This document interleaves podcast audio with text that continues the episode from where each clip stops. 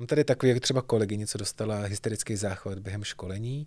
Mám ko- příběh o kolegovi, který začal přednášet z náboženských knih během školení. A nebo taky o manažerovi, který za mnou přišel a řekl mě, že si školení se mnou zvolil jenom proto, protože jsme interní služba, jsme zadarmo a nemají vlastně budget na externí službu. Jaký chcete slyšet? Podcast HR Espresso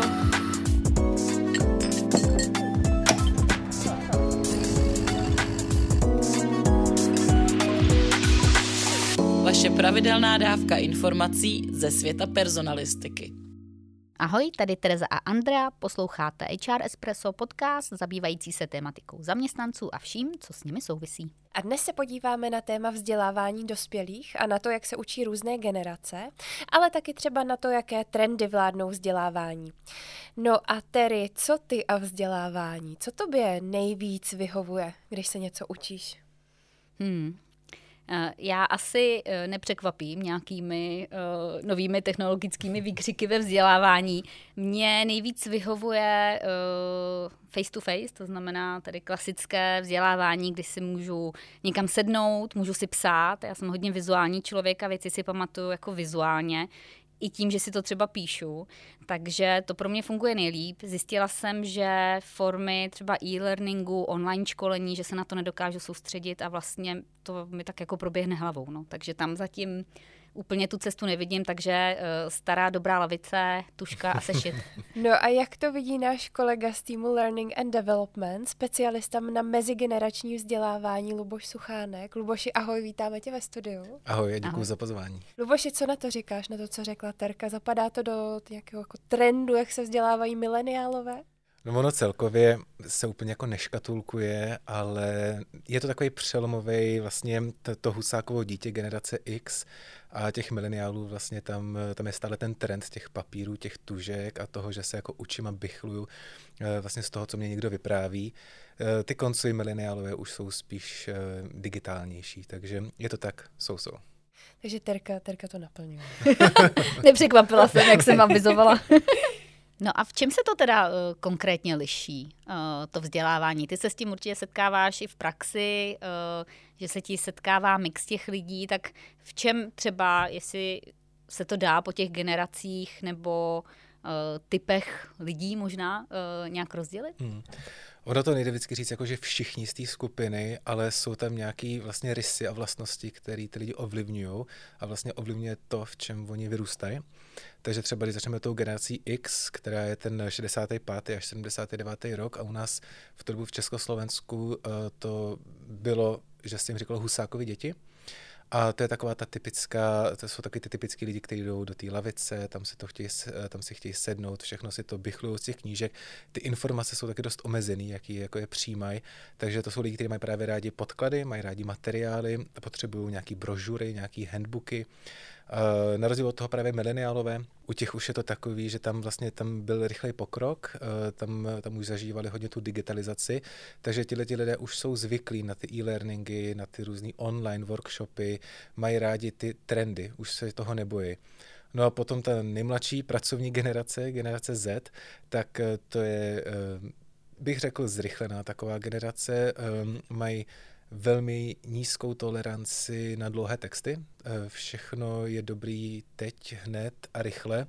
Milou krátký videa a všechny informace potřebují jako zrychleně. Jste tady měli kolegu eh, vlastně Krištofa, vstupu, který mluvil o generaci Z, eh, takže tohle to vlastně už tady bylo v tom řečeno, ale je to hezky to pozorovat. Dneska ráno jsem měl v metru a vedle mě seděli dva pánové, kteří se bavili vlastně o tom, bylo jim 50 plus, že musí ve firmě dneska dělat jako to BOZP e-learning a ještě požární ochranu a že to hrozně nechápu, protože jim to trvá strašně dlouho, protože ty e-learningy jsou tak vyspělí, že vlastně nevědí pořádně, kde mají kliknout a trvá jim to strašně dlouho. A že by jim strašně pomohlo, kdyby to byl jenom papír, oni to přečetli, tam to podepsali a ne, na HR to odevzdali tak tam to bylo takový, že zrovna dneska si mi to stalo, když jsem sem šel, tak jsem byl rád. A jak se s něčím takovýmhle vypořádat? Když se mi sejdou v místnosti XKY Z, tak jak postavím takový školení, aby to vlastně sedlo všem? Hmm. Ono to není jenom vlastně o těch různých vzdělávacích typech. Oni určitě jste slyšeli o nějakých těch uh, auditivních typech nebo o nějakých těch jako vizuálních typech, ale ono to je tak komplexní a tak individuální, že se to vlastně nedá úplně jako stáhnout na to, že tahle ta generace je taková.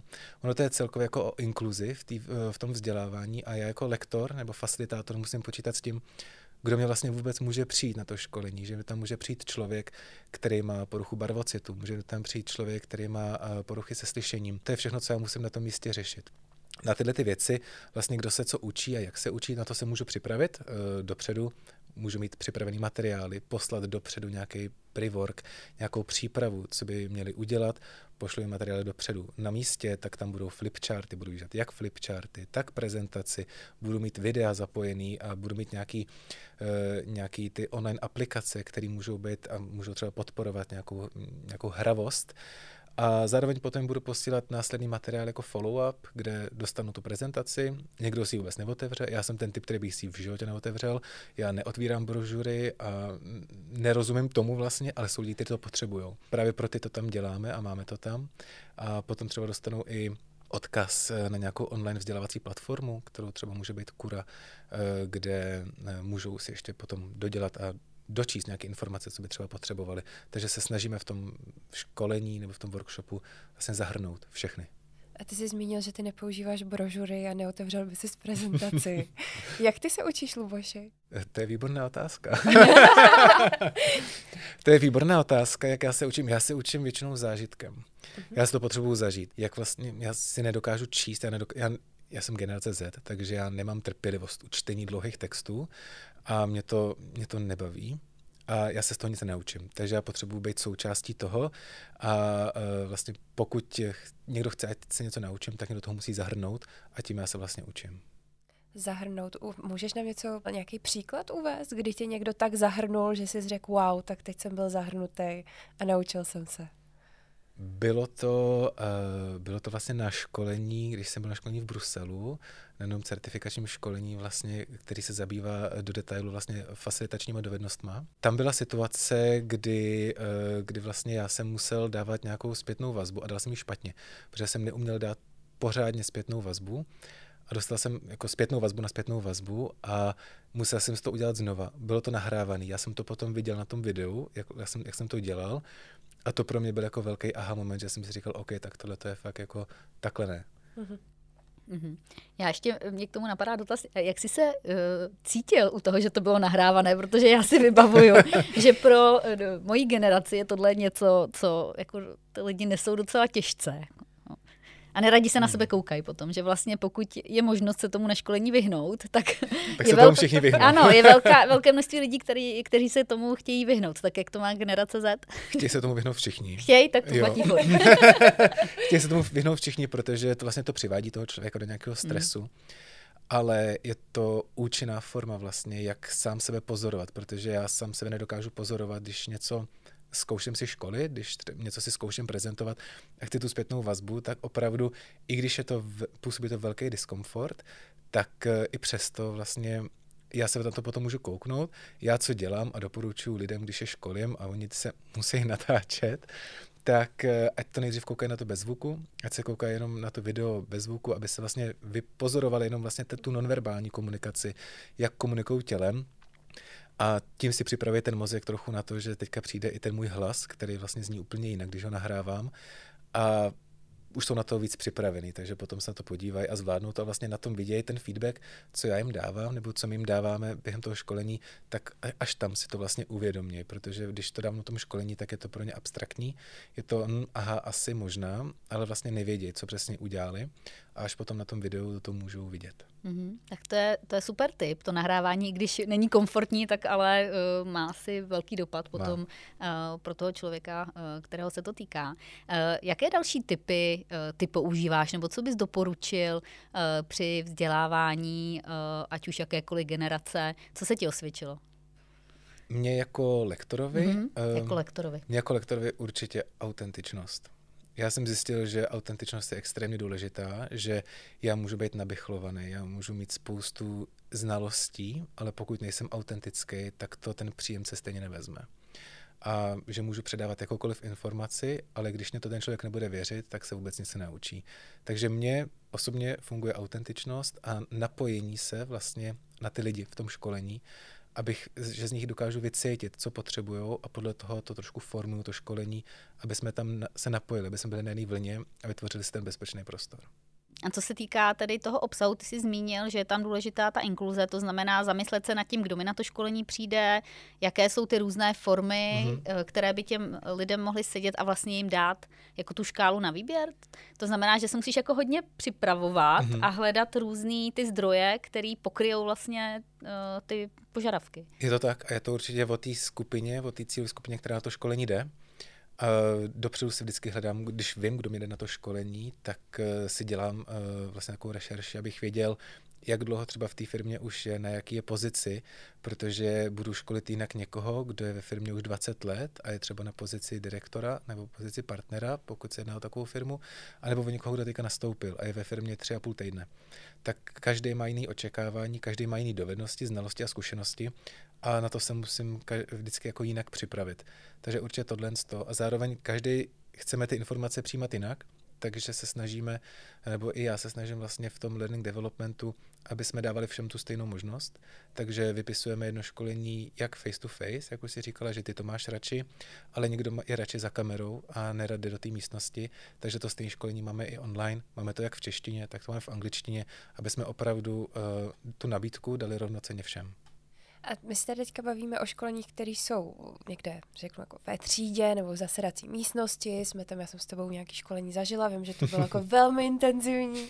Byli se tam opravdu jako celý den, ale strašně jsme si to užili. Byly to dokonce dva dny a hrozně jsme si je užili. Ale mám takový pocit, že ten trend se přesouvá od toho, zavřeme se do místnosti a budeme tam 8 hodin a pak za půl roku, až se nám to bude hodit, tak si někde vyhrabu ty svoje poznámky tady z tohohle z toho svého školení. Vnímáš to taky tak, nebo myslíš, že se třeba i tady ty jako in-class uh, tréninky proměnily, aby víc odpovídali tomu, co potřebujeme a jak se učíme? Uh, ano i ne. Uh, Některé školení jsou potřeba, uh, i celodenní, ale zase na preferenci toho člověka. Teďka vlastně, co je i novým, pardon, co je tím novým trendem pro rok 2023-2024, je takzvaný jako microlearning, což je vlastně rozkouskovávání nějakého workshopu, nějakého školení do menších částí. A tímhle s tím dávám vlastně možnost jak lidem, kteří jsou třeba na částečný úvazek, lidem, kteří jsou na rodičovský dovolený a docházejí sem, lidem, co jsou na dohodu, který nemůžou být furt, anebo lidem, co jsou vytížený. Takže jim dávám vlastně možnost, aby mohli na to jedno školení rozkouskovaný po třech hodinách, mm-hmm. po dvou hodinách postupně docházet a takhle si to nabalovat.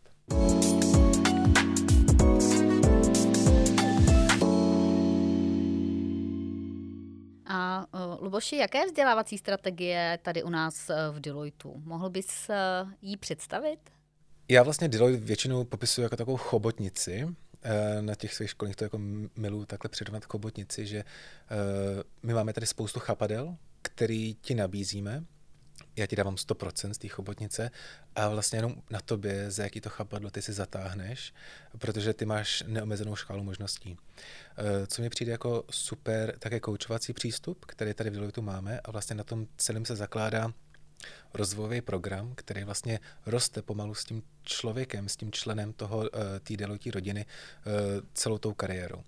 Eh, my tomu tady u nás říkáme performance experience a vlastně začíná to nějakým školením, který je jenom jako úvod do toho mindsetu, do toho jako proč, proč to děláme, jaký ty možnosti máme a začíná, potom to je efektivní komunikací. Vlastně, že mám, mám k dispozici svého buď reporting manažera nebo tým lídra a i kouče.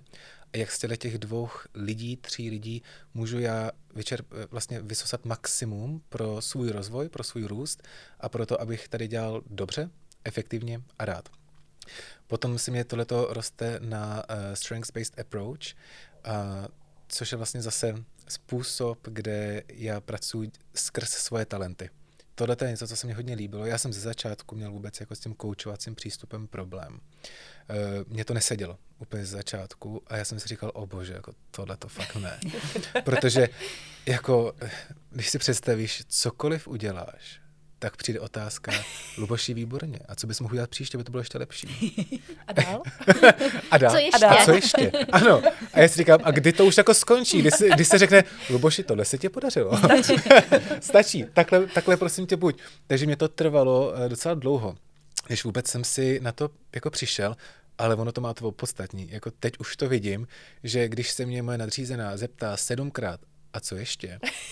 Tak je poslední tři, a co ještě už ji neodpovídám a jsem sticha, ale na to po osmi už něco řeknu, protože jako už vím. Uh, takže vlastně využíváme ty naše talenty, aby jsme, aby jsme šli dál, aby jsem věděl, že třeba já mám strategický talent uh, na nějakém určitém místě a OK, jak ho můžu využít, abych tam se dostal jednodušejc. Zároveň s tím se mě pojí i to, že nějaký ten talent má nějaký svůj jako úskalí, takzvaný jako blind spoty, a já někdy můžu dělat něco, co jde vlastně proti tomu, abych chtěl. A tomu se věnujeme na tom školní právě, který se zabývá těma silnýma stránkama. Potom zase rostu na ten další grade a tam už mám leadership skills. Tam se učím vlastně, jak výst lidi. To je pro nově povýšení manažery, pro tým lídry, kteří vedou nějaký své lidi. Tak e, tyhle lidi vzděláváme v tom, jak vlastně výst ty lidi, jak s nimi pracovat, jak je motivovat. A jeden z neposledních školní také career coaching, eh, protože, jak jsem říkal, máme tu koučovací kulturu tady, tak eh, jak vlastně dělat coaching, protože každý zaměstnanec má svého kariérního kouče, což je perfektní věc. Ten coach vlastně mě tady provádí celou tou kariérou, celou tou dobou, celým mým bytím tady v Deloitu a pomáhá mě k tomu, aby se mi dařilo líp a vlastně podporuje mě ve, v každém kroku, co dělám, eh, tak abych se rozvíjel, což mi přijde fascinující. Mm-hmm. Uh, Zaobíráte se také myšlenkou future skills? Vlastně eh, v rámci té strategie a těch vzdělávacích programů je tohle téma? Určitě je to téma. Eh, zabírá, zaobíráme se jak eh, třeba upskillingem nebo reskillingem, že ty lidi formujeme tak, jak je třeba potřeba. Teď jsme, jednou z našich rolí, tak bylo teďka vytvářet program pro jeden tým, kde mají jeden level rozdělený na tři jaký podlevely a potřebovali člověka, který je zdatný, je šikovný, je talentovaný, aby dokázal přeskočit ten jeden level a šel na pozici vejš. A, a řekli nám, pomožte nám s tím. A vlastně my jsme potřebovali, museli jsme vytvořit uh, nějaký vzdělávací program, který vlastně pomůže tomu člověku, aby se do, do, do vzdělal, přeskočil ten jeden třeba rok toho bytí v Deloitu, uh, odžil si to zrychleně a potom to dělal. Mm-hmm, takže i vlastně takové vzdělávání na míru ano. uh, ve chvíli, kdy je nějaká biznisová potřeba, ten ano. biznis o to hodně stojí, tak i ta flexibilita tady v tom u vás je. Ta tady je a vlastně to je součástí ty celé jako LND role, protože to LND není jenom o školení, to je taková ta třešnička na dortu, to je to, co nás jako baví, protože jsme s těma lidma a můžeme, uh, moje nadřízená to krásně popisuje jako zahradníka, že vlastně ty lidi, co chodí k nám, ty naši klienti, tak jsou ty kitky. My jsme ty zahradníci, který zalejváme a oni díky nám rostou. A myslím si, že to je, je to trefný, uh, protože uh, součástí toho my vytváříme kurikula, vzdělávací programy, rozvojové programy, že za náma přijde klient a řekne, tady máme nějaký problém, potřebujeme od vás pomoct. A my se snažíme najít řešení. Uh, co se třeba teďka stalo, tak dělali jsme facilitovanou mediaci. Byl tým, kde byl problém kde docházelo k potičkám slovním, jako slovní invektivy tam byly. Byly tam ponižování, když se dávala zpětná vazba, tak ta byla velmi jako v negativním tónu laděná. A přišla nám zakázka, uh, vyřešte nás, jako fixujte nás. No a to bylo, to bylo náročné, bylo to výzva, ale podařilo se nám vlastně Podařilo se nám se s nima sednout na dvě hodiny. Eh, snažili jsme se přijít na to, teda, co je ten problém. Vytvořili jsme bezpečný prostor, kde oni mezi sebou mluvili, kde si to vyříkali, kde jsme se bavili, co by mohli dělat jinak, co v čem chtějí pokračovat, co jim sedí, eh, co chtějí přestat, co chtějí začít dělat. A vlastně během těch dvou hodin eh, se nám podařilo aspoň to pojmenovat, co jsou ty problémy a potom jsme dali nějaké doporučení zase, co, co se musí dělat teďka následující kroky, aby s tím dokázali pracovat. Takže to není jenom o tom školení, to je o různých vzdělávacích programech, o vlastně i monitoringu toho, kolik máme proškolených lidí, co ty lidi potřebují, co potřebuje biznis. A setkáváme se s biznisem, potkáváme se lidma z biznesu a řešíme vlastně, co pro ně můžeme ještě udělat nebo co oni potřebují. A ty si před chviličkou zmiňoval, jak máme ten koučovací způsob a různé další věci, které jsou hodně softové. Jaký místo má dneska ve vzdělávání ta oblast těch technických, takových těch hardových dovedností? Řešíme to vlastně dneska ještě, nebo, a teď se nebavíme jenom o Deloitu, ale myslím obecně. Určitě se to řeší. Uh, Potom, co lidi třeba vycházejí z vysokých škol nebo ze středních škol, které jsou nějak technicky zaměřený, uh, tak uh, spoustu věcí umějí, ale spoustu věcí ještě potřeba je dovzdělat. A my nabízíme, nebo celkově na tom trhu se nabízí jak softové věci, tak hardové věci, kde, se, kde to je od well-beingu, který je teďka velmi důležitý a je to jeden z dalších trendů, vlastně duševní zdraví vůbec, tak well-being, uh, jsou tam efektivní feedbacky, prezentační dovednosti, ale je to i skrz právě uh, projektové řízení, agilní prvky v projektovém řízení, protože firm, firmy teďka chtějí jít hodně agilně, spíš než tím klasickým waterfallem. Jsou tam Excely, různý Microsoft Word programy, až po třeba mm, logickou strukturu prezentací, jak to vůbec udělat tak, abych se prodal, nebo interviewing skills jak dělat pohovory, takže všechno tohle to na tom trhu je a jsem rád, že se to nabízí těm uh, zaměstnancům a těm lidem.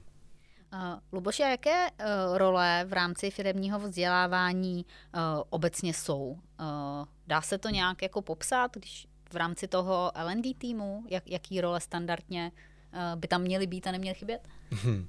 A co by tam určitě mělo, měl by tam být člověk, který je komunikativní určitě, ale má i to oko trochu na ten detail, protože ono to není právě, jak jsem říkal, ono to není jenom o tom školení, je to i o, o těch hardech trošku, že a s tím já zase jsem ze začátku bojoval, protože já jsem chtěl školit, já jsem chtěl být s lidma, já jsem nechtěl dělat reporty a pro mě tyhle ty jako neurotický excely, kde jako, kde já, takhle, já jsem v životopise měl napsáno, že Excel mám pokročilou znalost.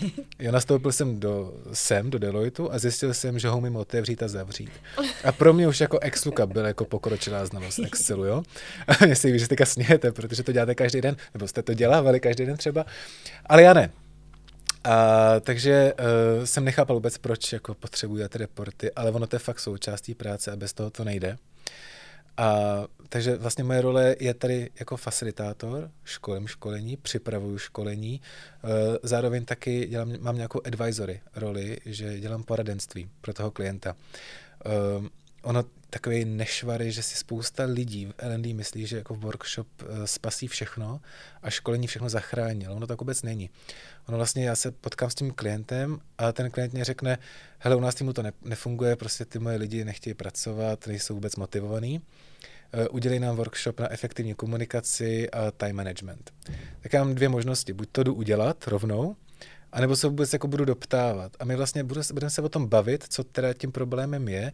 Já budu dělat nějaké to poradenství a my na konci zjistíme, že ten problém není v těch lidech, ale to je v tom lídrovi, který neumí delegovat práci, neumí pořádně komunikovat a vlastně jdeme formou mentoringu toho, toho vlastně tým lídra. Takže tam je spoustu těch, těch věcí. Zároveň to je taky nějaká odborná znalost, kde my se snažíme eh, podporovat lidi v tom růstu, takže vytváříme ty vzdělávací kurikula, rozvojové programy. Měli jsme rozvojové programy pro eh, vlastně client-facing lidi, který, tady, eh, který máme u nás ve firmě, lidi, co jsou na recepci, lidi, co jsou na IT helpdesku. A tam byl problém, že nedokázali zvládat stresové situace, protože dost často se potkávali s interníma klientama a ty situace byly vyhrocený. A vlastně museli jsme vytvořit nějaký vzdělávací program, který by jim tu práci ulehčil a dokázal je dát do větší pohody, aby se tu práci užívali. Takže i takovéhle věci děláme. A já mám takový své, své vnitřní takový přesvědčení, takovou, takovou naději v tom, co chci jednou tady dokázat. Já chci pracovat s tím mindsetem těch zaměstnanců, protože chci vlastně, aby si uvědomili, že to je privilegium, že můžou chodit na ty školení a že se můžou vzdělávat. Aby to nebrali tak, dělám to pro Deloitte, protože musím, ale Deloitte to dělá pro mě a já to dělat chci. A tohle to, jako, to je takový můj cíl dlouhodobý. A snad ho jednou dosáhnu, možná ne, možná to je naivní, ale uvidíme. Ne, je to krásný. A já jsem hrozně ráda, že my vlastně v Deloitte tuhle tu příležitost máme, protože třeba u některých klientů narážím na to, že to L&D buď to nemají, anebo ho mají strašně maličký mm. a často vlastně se zabývají jenom školení těch věcí, které musí školit, takových těch povinných periodických věcí, a tady ty softové věci třeba, nebo jako jaký rozvíjení lidí, to z toho trošku vypadává. A teď m, mm, taková jako benchmarková otázka, jestli uh, jako máš nějaký názor na to, kolik lidí v LND by mělo být, minimálně třeba, nebo já chápu, že to odvíjí od velikosti té společnosti a tak dále, ale jak ty tohle to vidíš? Já si myslím, jak říkáš správně, eh, že to záleží od té společnosti, jak je velká, kolik vůbec zaměstnanců v té firmě je a jak moc chtějí investovat do toho vzdělávání, ale když někoho, kdo teda vede ten tým, tak eh, si myslím, že by tam byl, měl být někdo, kdo zastřešuje tu administrativu, kdo se stará o tu administrativu, protože to školení se musí dávat do nějakých systémů, musíme to někde zaregistrovat, eh, musí, někdo musí kontrolovat to certifikace, protože máme spoustu certifikací eh, a tohle z toho, takže jeden, dva lidi, aby to aspoň zastřešovali tu administrativu a potom, aby jsme měli někoho, kdo dokáže dělat tu poradenství, kdo dokáže školit a koho to naplňuje, kdo se to užívá a kdo v tom vlastně jako exceluje. Mm-hmm. A ty máš zkušenost i se zahraničním školením nebo se školením v zahraničí a zahraničních lidí. E, přinesl jsi si o tamtu třeba nějakou inspiraci, něco, co je jinak než u nás? Určitě. Já jsem uh, i předtím, než jsem začal v Deloitte, tak jsem předtím uh, dělal pět a půl let vlastně v letectví, a kde jsem pracoval jenom s cizincema, takže vlastně se pohybuju mezi cizincema v multikulturním prostředí 6-7 let. A naučil jsem se toho spoustu a vlastně to nejvíc, abych neškatulkoval. To jsem měl zajetý takový to svoje, že jsem hodně škatulkoval, že jsem dával ty nálepky těm lidem a vlastně jsem se to musel eh, hodně rychle odnaučit. A vlastně brát, uvědomit si, že všichni máme jednoho společného jmenovatele, to je jsem člověk. A ke každému přistupovat jako k člověku. A ne k někomu, k blondýně, k brunetovi, k někomu takovému, Vůbec ne, ale prostě přistupuju k němu jako k člověku a nedělám žádný rozdíly. A mně se podařilo vlastně v té hlavě si to nastavit tak, že já ty rozdíly už v těch lidech nevidím. Já už to nevnímám. Jak ne, nevnímám, uh, nevnímám rasu, nevnímám uh, náboženství, nevnímám, nevidím to už. Už jsem to přestal vidět. A za to jsem strašně rád. To jsem se v tom naučil, že, že všechny vidím už úplně stejně jako lidi. Vše, ke všem stejně přistupují. Mm-hmm. A mají cizinci eh, z tvého pohledu eh, jiný přístup a chuť třeba se vzdělávat než eh, Češi? Tohle to je triky otázka. Jak kdo? Jak kdo? Každý k tomu přistupuje jinak. Jsou, jsou národy, který dychtějí po tom vzdělávání. A tohle, čím východněji jdeme, tím víc se chtějí vzdělávat, tím víc to berou jako, že berou to všechno povinně, že musí a že vlastně si musí něco dokázat. Takže čím víc východně jdeme, tak tím lidi se chtějí víc vzdělávat a opravdu do toho hrávají maximum. Čím jdeme jižnějc, tak to je maňána, tranquila, to nespěcháme.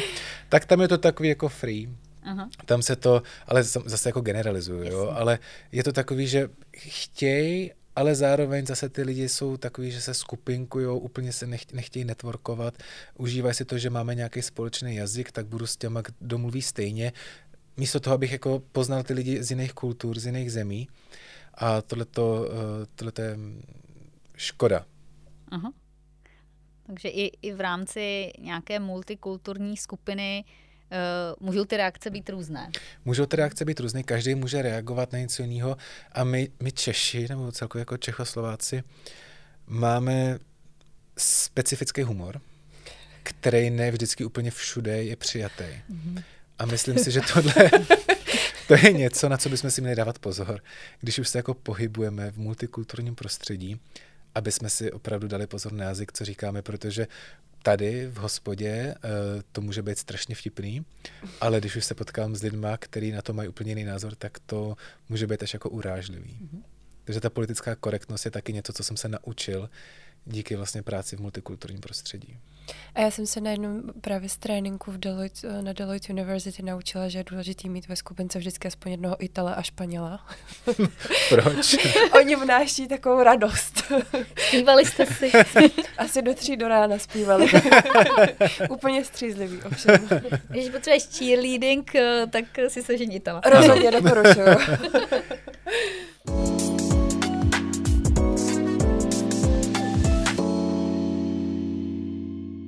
Luboši, uh, ty jsi toho očkolil už hodně, uh, ač mlád, tak hodně si toho očkolil. A pověz nám, co je nějaký tvůj takový nejbizarnější zážitek ze školení? Kolik máme času? no, na tohle si ho najdeme. je, toho, je toho spoustu. Uh, těch bizárů to je, to, to je fakt jako hodně. Mám tady, mám tady takový, jak třeba kolegyně, co dostala hysterický záchvat během školení. Mám ko- příběh o kolegovi, který začal přednášet z náboženských knih během školení. A nebo taky o manažerovi, který za mnou přišel a řekl mě, že si školení se mnou zvolil jenom proto, protože jsme interní služba, jsme zadarmo a nemají vlastně budget na externí službu. Jaký chcete slyšet? Mě zaujal ten hysterický výlev. Jako přispěl jsi k, to, k této reakci nějakým způsobem? Jako přispěl samozřejmě, protože jsem vedl to školení. Uh, to, bylo, to bylo vlastně školení, kde jsem se snažil něco vysvětlovat. Bylo to hardskillový školení, kde jsem vlastně vysvětloval nějaký těžký proces. A uh, byla to byla to vlastně žena uh, ve středním věku, která neměla vůbec ten background, který by měla, potřeb, který by měla potřebovat pro tu práci, pro kterou byla nabrána. A uprostřed toho, co jsem mluvil, tak se, tak se rozbrečela, začala na mě řvát, byla velmi vulgární, s tím, že jsem neschopný, že jsem nejhorší trenér, který ho kdy v životě měla, že tohle to je nepředstavitelný, že ji vůbec nerespektuju a že tam byl fakt jako, měla úplně jako i breakdown trochu, že fakt jako brečela v kuse a hystericky řvala. Mm. Tak eh, v tuhle tu chvíli to bylo takový, že jsem se tak jako na tu situaci podíval a říkal jsem si jako, co teď? No takže jsem si k ní, dal jsem pauzu teda lidem, ať si, ať si jako, to mohli vydechat. aby to mohli vydechat, protože to byla situace, která byla náročná pro nás, pro všechny. A tak jsem si k ní jako kleknul a říkám jako, že hele, hele v klidu, nadechni, nadechni se a dejchej. To když ten člověk je v emocích, tak já si to nemůžu brát osobně, protože vím, že to není útok na mě, to není útok na moji osobu. Já si o to musím poodstoupit, od toho problému. Vím, že to je prostě něco, co ona nezvládala v tu chvíli a prostě si to vylila na mě, což je pochopitelný, protože jsem tam byl jediný, na kom si to mohla vylejt. No a tak jsem s ním vlastně říkal, hele, prodejchej to, vyčisti si tu hlavu, dej si pauzu, běž si zakouřit, běž si dát kafe, běž si lehnout do meditační místnosti, cokoliv a vraceš, budeš připravená a cokoliv pro tebe můžu dělat, tak řekni. Mm dám ti extra, extra věci na doučení, do cvičení, cokoliv budeš potřebovat, ale musíš si o to říct. A takhle jsem vlastně s ním trochu pracoval, potom jsem musel pracovat teda s tou skupinou, abych nějak opečoval, aby věděli, že to jako je OK mít emoce, je, je v pohodě to jako projevit, jsou teda různý způsoby, tohle byl trošku extrémnější, ale že to je v pohodě. Mm-hmm. Takže být pracovníkem v LND znamená být taky trochu psycholog, trochu hodně psycholog? Ano, trochu hodně psycholog. Psycholog, coach, vizionář. Ano. A hardový, eh, tady znalec hardových expert. procesů, ano, expert, přesně. No, občas ty situace, co, co jako zažíváme, tak uh, jsou občas náročný. Já teďka přicházím z jednoho školení, který vlastně, teď jsem si odběhl, teď mám tam kolegu, který vlastně dával zpětnou vazbu a my na tom pracujeme. Je to work in progress. A vlastně ta zpětná vazba byla, vůbec si mě nebavilo, bylo to strašný. Prosím. A my teďka jsme se jako všichni podívali a říkáme, OK, dobře, tak pojďme se pobavit o zpětné vazbě. Co by nám měla jako přinést? Proč si říkáme zpětnou vazbou? Museli jsme to zase vrátit zpátky, jako aby to nebylo jako vůbec mě nebavilo, bylo to strašně, bylo to nuda. Protože já jsem tak reagovala proto, protože já jsem školení s Lubošem zažila a právě, že jako to bylo... To nebylo na mě. Jo, aha, ježiš, já myslím, že to řekl no, stej, stejně obecně jako takováhle zpětná vazba uh, nikoho nikam neposune, ne, je to přesně. spíš možná jako zatím něco ještě jiného, tak jak si říkali v tom příkladě předtím. Uh, takže i to vlastně ten cit pro to umět to oddělit a ty mm-hmm. věci si nebrat osobně mm. uh, je taky další skill, jo. který určitě je dobrý si vybudovat. A to mě trvalo docela dlouho, abych mm. se naučil si nebrat mm. věci osobně, protože jsem si poslechl spoustu věcí, spoustu urážek, protože ty lidi, když jsou v emocích, mm. tak prostě si nevidí do té pusy a říkají to, co mají na jazyku. A já to chápu a beru to, teďka už jako vidím a vím, proč to takhle reagují, ale chvilku mi to trvalo, než jsem vůbec tam jako dospěl do toho, že to není proti mně. Mm-hmm. No, nicméně si myslím, že bychom měli skončit pozitivně, abychom uh, neodradili někoho, kdo třeba uvažuje o této roli, protože je to i radost, že? Je to radost. A je to zahradničení to, a je to radost. Je to zahradničení, naplňuje mě to a je to něco, co si užívám. Je to vlastně něco, že vím, že můžu rozvíjet lidi, že můžu pracovat s lidma, tak eh, kvůli tomu se do té práce těším. A vlastně vždycky se těším na každý další den, že můžu zase s někým pracovat a můžu někoho rozvíjet. Tak děkujeme moc a přejeme dobrou úrodu. Díky, mějte se krásně, hezký den. Držíme ahoj. palce, Luboši, ahoj.